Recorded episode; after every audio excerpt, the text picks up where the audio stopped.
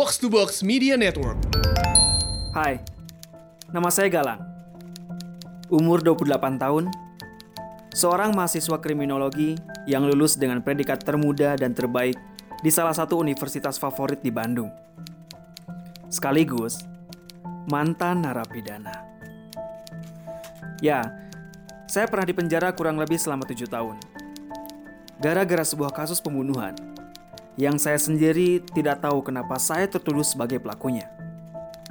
Tapi lucunya, sekarang saya bekerja di kepolisian, bertugas menyelidiki kasus-kasus kriminal. Seorang mantan napi bekerja di kepolisian. Gimana ceritanya? Semua berawal dari sebuah cerita berjudul Kasus Pertama.